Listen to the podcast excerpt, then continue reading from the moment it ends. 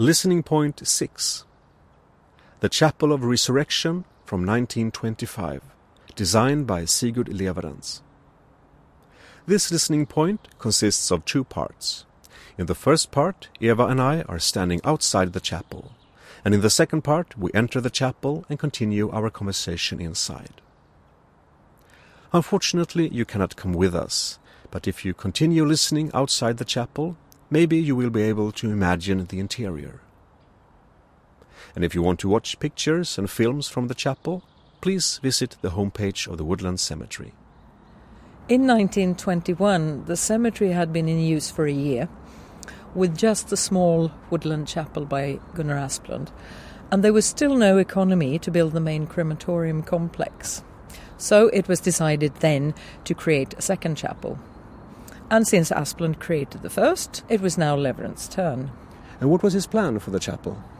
Well, he really wanted the procession along the path of Seven Wells to be unbroken through the new chapel. So the first suggestions were chapels north south facing, with an entrance from the north and an exit to the south. But that was surprisingly too radical for the cemetery administration. They wanted an east west oriented chapel, even though the cemetery was multi confessional and not specifically Christian. So, in the end, Lewerentz had to accept the east west orientation. But as you can see, he kept the entrance portico central to the axis to give us that visual impressions of a whole chapel along the pathway. What can you tell about this architect, Sigurd Lewerentz? Well, he is really a mystery in Swedish architectural history. We know very little about him. He was born in 1885, studied as an engineer and then an architect. He travelled to Italy on his grand tour and he also worked in Germany. But he never said anything about his architecture or his visions during his whole life. And he became 90 years old. He died in 1975. And when you study his work, it comes across as a rather weird combination of both experiment and perfection. He always had new ideas, new solutions, and he was never finished. This chapel is his first major work, and as you can see, a kind of a classical composition, but one that breaks all rules of classical architecture. Everything is wrong proportions, facade, columns, capitals, doors, windows, and so on. And I would say this is possibly the most peculiar building in Sweden.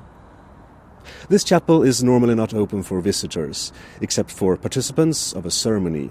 And for that reason, you, our listener, have to stay out here and listen to Eva and me when we walk into the chapel and continue our conversation in there.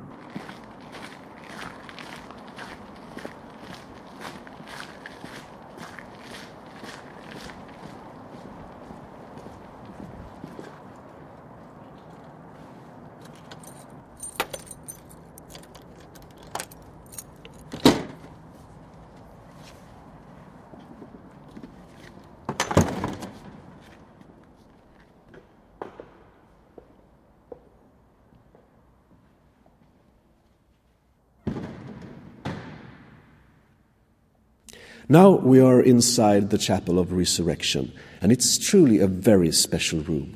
Mm, and the inside is as peculiar as the outside. We know that Lewerentz was fascinated by the mathematics of the golden section. So the whole interior is a mathematical construction. It's seven meters wide times 1.618, that's the ratio of the golden section, and that gives you the height 11.3 meters. And when you add these numbers together, you get the length of the room, and that's 18.3 meters. And one single window throws all natural light onto the catafalque. That's a stand where you place the coffin with the deceased. And in that way, the light focuses the room on the main subject of the funeral ceremony. And the interior in all shows a display of very disparate details. You have these light grey walls with a kind of facade decoration, flat pilasters and a divide high up, a dark blue coffered ceiling, and the chairs in black and gold with a rather Egyptian look. On the floor is a beautiful marble mosaic in a pattern of waves, as I interpret it. And water is also a very universal symbol relating to both life and death.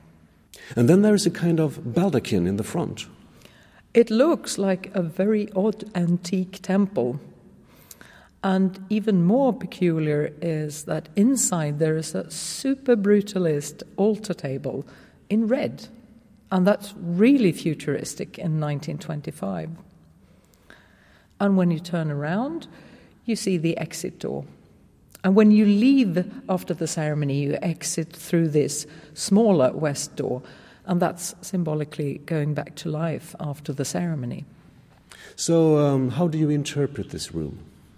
It's a very striking, eclectic mix of bits and pieces of architectural history Egyptian, Roman, Renaissance, Baroque, and, and even modernism. I would say the chapel is quite demanding. It's very strict, almost austere, and we can only guess Lewerentz's intent. It might be something of a burial chamber, or even a kind of a timeline through architectural history, or it might be just an experiment. But it is a building that leaves no one indifferent.